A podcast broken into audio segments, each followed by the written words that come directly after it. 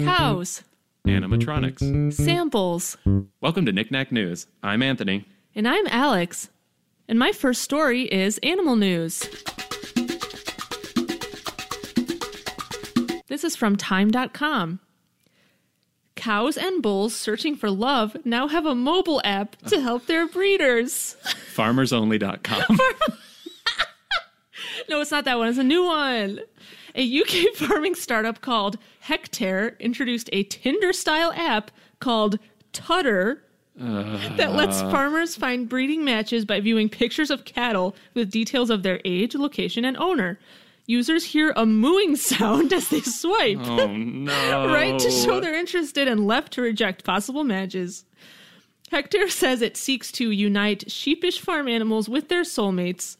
Farmers that swipe right on an image of a particular cow or group of cows are directed to Hectare's livestock buying website with a chance to contact the owner or make an offer. The listing website includes information on the animal's character and any health issues.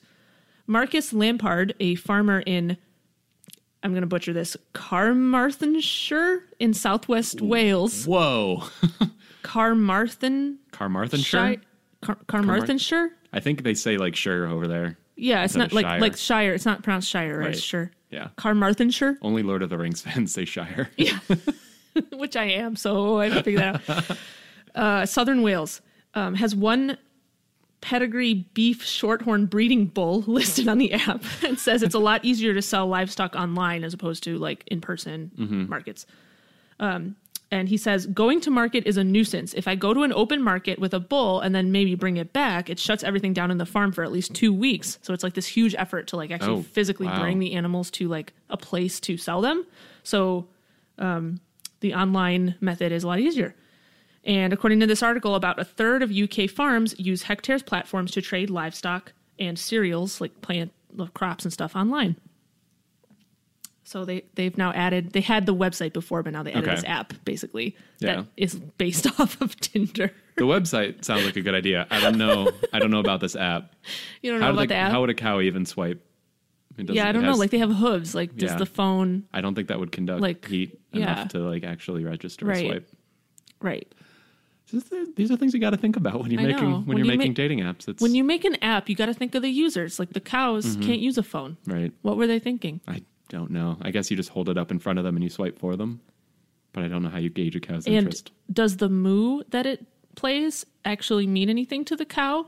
Have they conducted user testing? I have no idea. I, don't know either. I, am I mean, if their users are cows, I doubt they have. It's too bad. My first story is dinosaur news. Yay, more animal stuff. Yes, I found this on Mental Floss. Uh, the Bronx Zoo is launching a dinosaur safari with life-sized animatronics. Whoa, that's so cool. I kind of want to go to this. I want to go to that. This summer, the New York City Institution is opening an attraction featuring recreations of dinosaurs. Recreations? Yeah, probably recreations. Uh, the safari will let guests get up close and personal with life sized dinosaur animatronics. Uh, 40 realistic dinosaurs have been installed in the zoo, with featured species including the iconic Tyrannosaurus rex, a plant eating Omesaurus, I've never heard of that one, and the massive Spinosaurus. And a paleontologist at the American Museum of Natural History worked with the Bronx Zoo to make the look, movements, and sounds of the dinosaur models as close to scientifically accurate as possible. Uh, during the safari, guests will ride through a two acre wooded section of the zoo with a field guide educating them on the real evolutionary adaptations of dinosaurs and where they can be seen in the animal kingdom, kingdom today. And the dinosaur safari opens at the Bronx Zoo on April 19th, but also closes November 3rd of this year. So it's not really there Wow. for that long. And also, Yeah. where are they, what are they going to do with the dinosaurs when they're done? Put them into a natural history museum. Set them free? Set them to roam in the uh, in Central Park. Have you been to the Bronx Zoo? I have not. I, I went when I was younger. It's enormous. Oh yeah, Yeah, it's really it's a really big zoo, and it's got like cool. ev- we tried to go to the we went there. That was the only thing we did that day in New York It just went to that zoo, Oh, and we wow. Oh. didn't even hit every exhibit. Like, Wow. We were there all day. that sounds really fun. It was really fun, and I love zoos, and I kind of want to go to this. Um, Yeah, I like zoos too. I was gonna say uh, a few years ago, Cleveland Zoo did something similar to this. Like Yeah, they had they did. animatronic dinosaurs, but I don't think it was forty of them. I don't think, it was forty, and I don't think it was in like a wooded area. I don't know. No, yeah, it wasn't like a safari. It was maybe like ten or something. I don't know, Mm-hmm. maybe a little more than that. But they were just scattered around the normal area, so you would like just be walking around the normal pathways, and you'd maybe run into one, and there'd be a little like plaque next to it, kind of Oh, Okay. thing. Yeah, I so didn't, it wasn't I didn't like, Mm-hmm. go while that was happening, but I remember it, it did happen. Yeah, So At least that's what I remember from it. I don't, yeah, but Mm-hmm. so that was cool. But I, I would, I think this would be really fun if it was sounds all in really- like one area and you're like driving through it and it's a very Yeah. Jurassic Park kind of thing. Like Yeah. getting going on a tour and seeing them all. I love dinosaurs and zoos, and that just sounds really cool. But I yeah, that does sound cool. have to figure out how to get to New York. We'll just have to road trip to New York. yeah, It's only like ten hours or something. it's. I'm, I think it's, Nine? Yeah, it's not that bad, but it's Something also. like I'm also like I don't have any vacation days left. That's also a consideration. I've already booked Yeah. Just take unpaid leave. Come on, It's for the dinosaurs. it's worth it. okay, my next story is health news. This is from med.stanford.edu. Ooh, And the headline is Molecular Data Can Predict Breast Cancer Recurrence. This was a really cool story. So, Whoa. molecular data obtained from breast cancer cells can be used to predict which patients are at a high risk for recurrence, even decades after their diagnosis, according to a new study jointly conducted by researchers at the Stanford University School of Medicine and the Cancer Research UK Cambridge Institute, as well as several other institutions.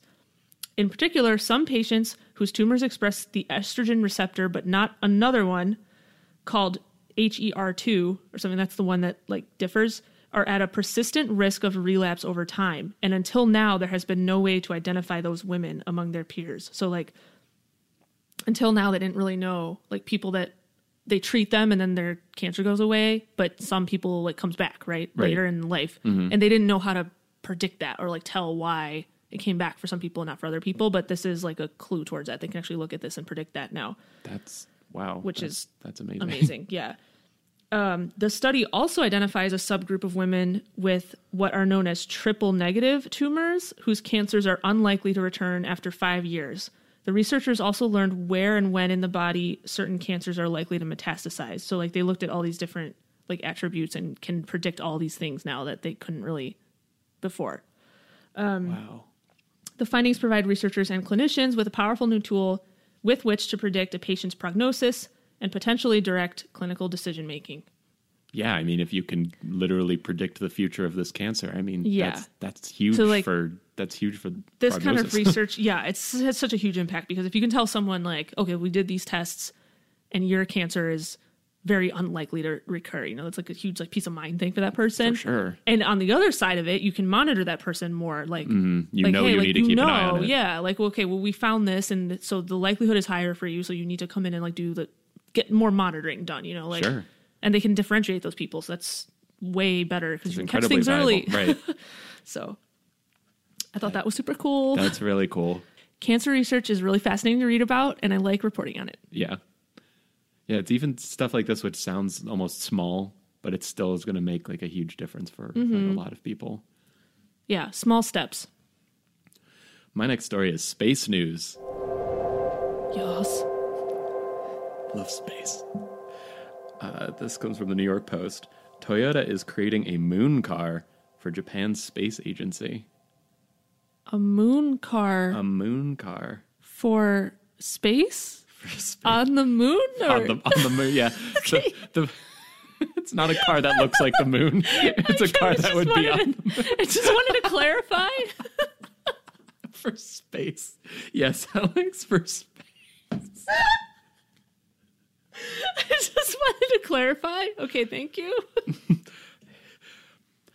Toyota revealed plans for a moon rover in collaboration with the Japanese Aerospace Exploration Agency, also known as JAXA, on Tuesday.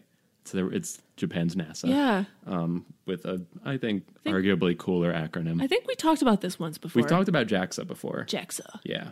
Um, so manned pressurized rovers will be an important element supporting human lunar expor- exploration, which they envision will take place in the 2030s. They're actually hoping to launch like this rover that they're working on now in 2029. So Ooh. not that far away. Yeah, that's not too far away. Been 10 years. Um, Toyota and JAXA have already been collaborating on the rover, which uses Toyota's fuel cell vehicle technologies and would have a cruising range of more than 6,000 miles Wow. on the surface of the moon, despite limited amounts of fuel that they can bring there. So, like, they have to keep that in mind. Like, if you want it to go farther, you're going to need to bring more fuel up. Yeah. But, like, with their fuel cells, it'll be able to go very far. Um, the fuel cells use clean power generation methods, emit only water, and have reduced amounts of harmful substances like normally found in such thing like batteries and that kind of thing, yeah. uh, according to Toyota. Um, and the proposed lo- rover would be about the size. Well, they said that about the size of two microbuses, but what does that mean? What's a microbus? What's a microbus? Then they gave the exact dimensions, which were 19.6 feet long by 17 feet wide by 12.4 feet tall. Which, like, why did you give an example of a nonsense car? Is that like like a shuttle bus? It's gonna. kind of a it- thing. it looks or- kind of like a. sh- They've got a picture of it. I'll show you. Oh, okay. Or like a, a concept art. But it's a it's a moon car. That's cool. So I wonder, like, well, it uses clean energy, so probably like solar. Oh, It's like okay, it's an yeah. en- so it it's reminds like an me of like enclosed a vehicle that like they could drive around in. like a like it's like a shuttle bus kind of size. Yeah. probably. Like it's about this. It's like two microbuses. Is it like? Is a bus a metric unit? Is a microbus a millionth of a bus? I think we should establish that right now for everyone to use in future uh, reporting. All news agencies, Microbuses measure your measure your life in mic- microbuses. any vehicles should be measured in the microbus unit. It's going to start here. You heard it here It's gonna first. start people. here and end here.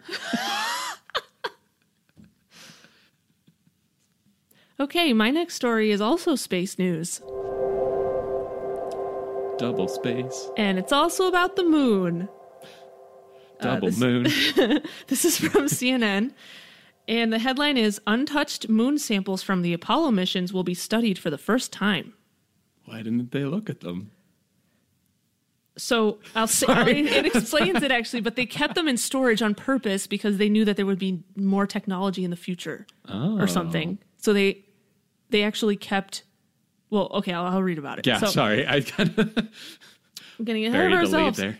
After sitting untouched in storage for nearly 50 years, lunar samples collected during the Apollo 15, 16, and 17 missions will be studied for the first time, NASA Administrator Jim Bridenstine announced on Monday.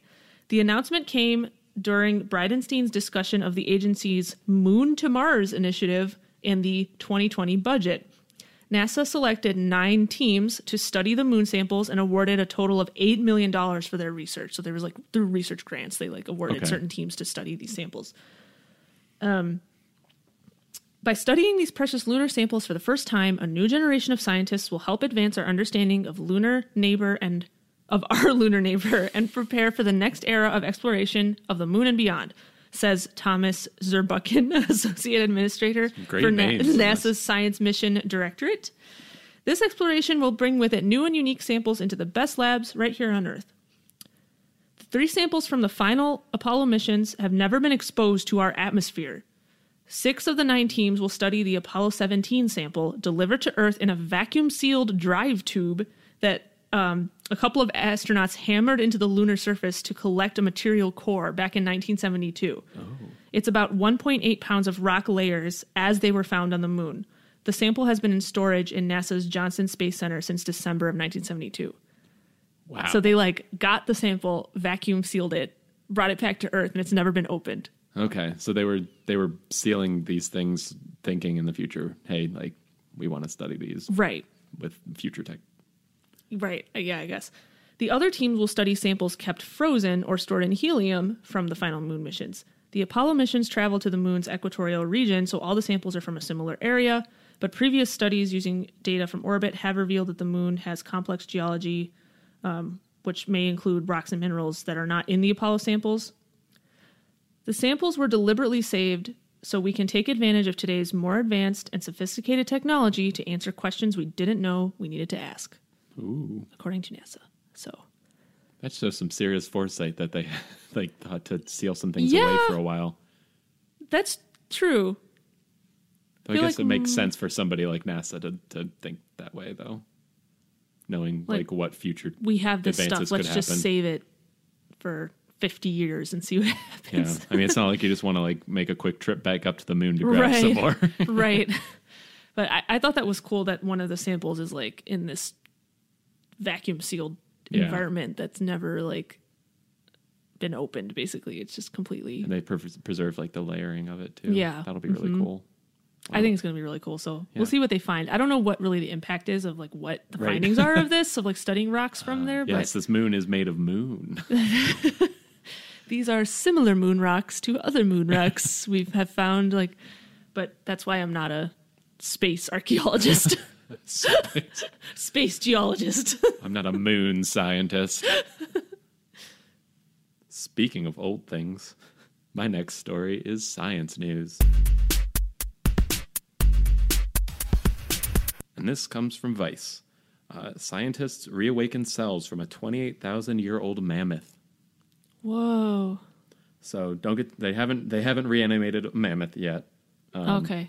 and actually uh, yet is a strong word to use too because there's probably not a very good chance of that happening anyway Oh, really? i'll tell you what actually happened um, cells from a woolly mammoth that, di- that died more than 28000 years ago have been partially reactivated inside of mouse egg cells according to a study published monday in scientific reports which is again a publication and not just not just Not generically just a generic scientific, scientific, report. reports. Terrible name. Uh, the achievement shows that biological activity can be induced in the cells of long dead creatures, but that does not mean that scientists will be resurrecting extinct animals anytime soon. Um, so, so this was a team at uh, Kindai University in Japan that extracted cells from the remains of a young female mammoth named Yuka, who was discovered in 2010 on the coast of the Dmitry uh, Laptev Strait in the Russian Far East. Uh, yucca was entombed in permafrost, which is a frozen ground layer that can often keep the skin, fur, brains, and other softer tissues of dead animals intact, which we tend to lose in other preservation situations. Because yucca is in particularly great condition, the team was able to extract 88 nucleus like structures from her preserved muscle tissues. Uh, the mammoth cells were then implanted into mouse uh, oocytes. Ooh, ooh, oocytes. It's like the OO one. oh yeah. Yeah, I know that they word. never know how to pronounce it. Um, which are ovarian cells involved in embryonic development. The researchers also implanted elephant cells into mouse eggs to provide a control sample. Um, once the cell nuclei were incubated, they seemed to reawaken only slightly. Um, the cells did not divide, but completed some steps that precede cell division. So they s- did start to act. And there's actually a video of it. It's kind of cool. Ooh. About 10 years ago, another team tried the same technique using a 15,000 year old mammoth mummy, but they were unsuccessful in stimulating cellular, cellular activity from that specimen. So this is an older one, but they were they were successful in at least making it do something. Yeah. Um, and the fact that Yucca cells were able to spring back into partial action is both an exciting and challenging development for scientists. Um, on one hand, some degree of cellular reactivation is clearly possible. Like, you can do it. We were able to do that. Yeah. But Yuka is also an exceptionally pristine specimen, and even her cells were not able to complete cell division, which is a major hurdle that scientists must clear if they want to accomplish, quote, de extinction. So, like, it's cool that they were able to do it, but that it still shows that it's going to be way harder than just like finding a good specimen to like actually reanimate something like this. I'll pull up the video. Like, I don't know why, but I thought that their methodology was going to be to insert the DNA into like some other animal somehow, and then Yeah, and like It like would, like- into an elephant or something. Yeah, and then, like, like have into- it give birth to. a- yes, yeah. I mean that that maybe that's a different way of doing this. I, I I I do not know enough about this to be able to say what's actually a viable option. um, let me show you this.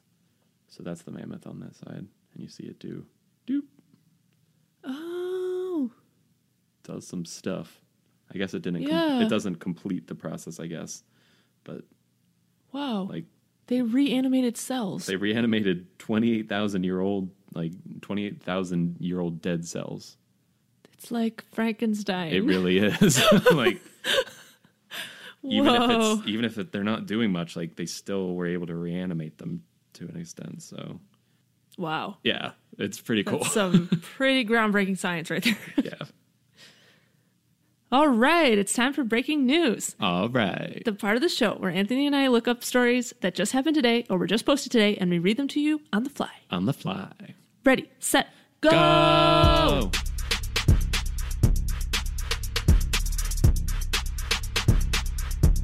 Okay, so I found some weather news on NPR. Um, a bomb cyclone is thwacking the central U.S. is the Did headline. They, they used they thwacking. used thwacking in the headline Wow. of the story. Um, so yeah, by the time you listen to this, if you're in an area affected by this, you probably know about this. But if you're not, you may not know what a bomb cyclone is. Uh, apparently, it's when a storm gets very intense very quickly. Um, and it has other certain atmospheric. I was gonna say, attributes to it, but that's just just like a bad quick storm. just like a bad. um, right now, there is such a storm in the central U.S. The powerful system is already bringing high winds, rain, and snow to an enormous chunk of the country, including the Rocky Mountains, the Plains, the Mississippi Valley, and the Great Lakes region. The National Weather Service has issued high wind and winter storm advisories for an area ranging from Colorado and New Mexico over to Nebraska and parts of Texas and up to South Dakota. So it's like a huge wow. cross section of That is a the large U.S. right that now. is a large portion. This will be one of the strongest wind events in years for West Texas and Southeast New Mexico, warned the National Weather Service office, uh, with gusts up to 75 miles per hour. Um, winds that powerful can make it impossible Wow. to drive safely, especially in tall vehicles such as trucks. Uh, the storm could also cause flooding as rain falls on accumulated snow and as rivers clogged with ice begin to rise. Unlike wind, flood risk can last days or even weeks as rivers crest. So like even though the storm is happening right now, there can still be a flood risk for like many days after this. Oh. So that's not great. right. So Ooh, a bomb cyclone. bomb cyclone. that is a choice of a name. It's very scary sounding, you it's know. if very you're, like, scary sounding. in an area that you're, is being reported like your area will be hit by a bomb cyclone. Like what does that like- even mean? Yeah. You better hope the broadcast doesn't cut out before they say Yeah, cyclone. right. Seriously. yeah, so I hope it doesn't like go too far east because I think that Cleveland area is not in the range of it right now, at least. no. But We have snow forecasted for this weekend, I think. okay, But but it's not going to be like in the heavy part I of it. don't I don't think, it's going to be like that. Hopefully, it doesn't like move. I don't know how these things work, so hopefully Right. it doesn't like move east because I feel like weather patterns tend to like move east Mm-hmm. across the U.S. So like, I just hope it kind of stays over there at least, but yeah. and or dissipates quickly. That would be ideal.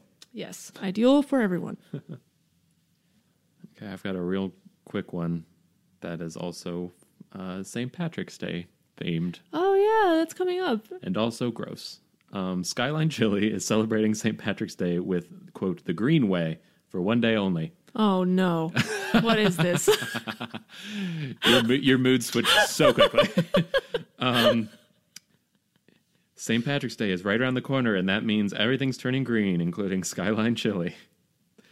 Uh, to be more exact, the spaghetti noodles in Skyline's three, four, and five ways, which are apparently the names of their food. I've only been there one time. I was unimpressed. Um, but the noodles will be turning green to celebrate St. Patrick's Day for one day only this year on Sunday. Um, The spokesperson just says it's going to be there.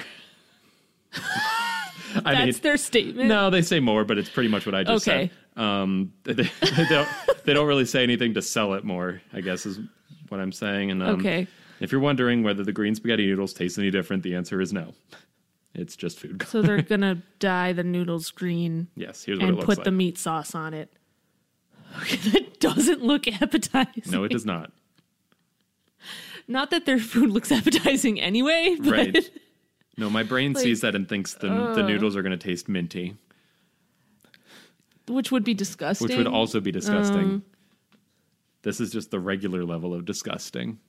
That is Skyline Chili. This episode not brought to you by Skyline Chili. Decidedly not. That's all that there was in that story. That sh- I just I, Great. thought- I figured I'd bring in something St. Patrick's Day themed.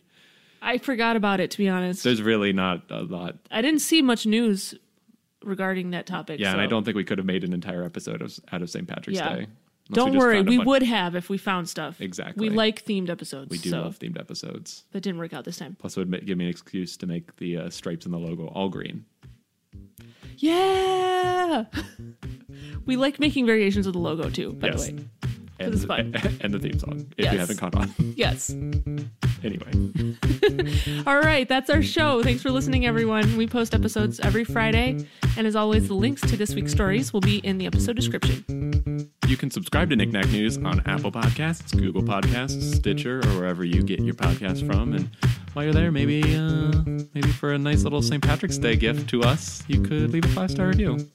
Yeah, that'd be, that'd be nice, Specifically- uh, St. Patrick's Day gift. Yeah. Specifically, five stars. yeah This that's is fine. Why five not try stars, it? the same number of stars as there are letters in the word green. Happy St. Patrick's Day. And you can also follow us on Facebook at facebook.com slash knickknacknews and on Twitter at, at knickknacknews. All right, we'll see you next week, everyone. Bye. Bye.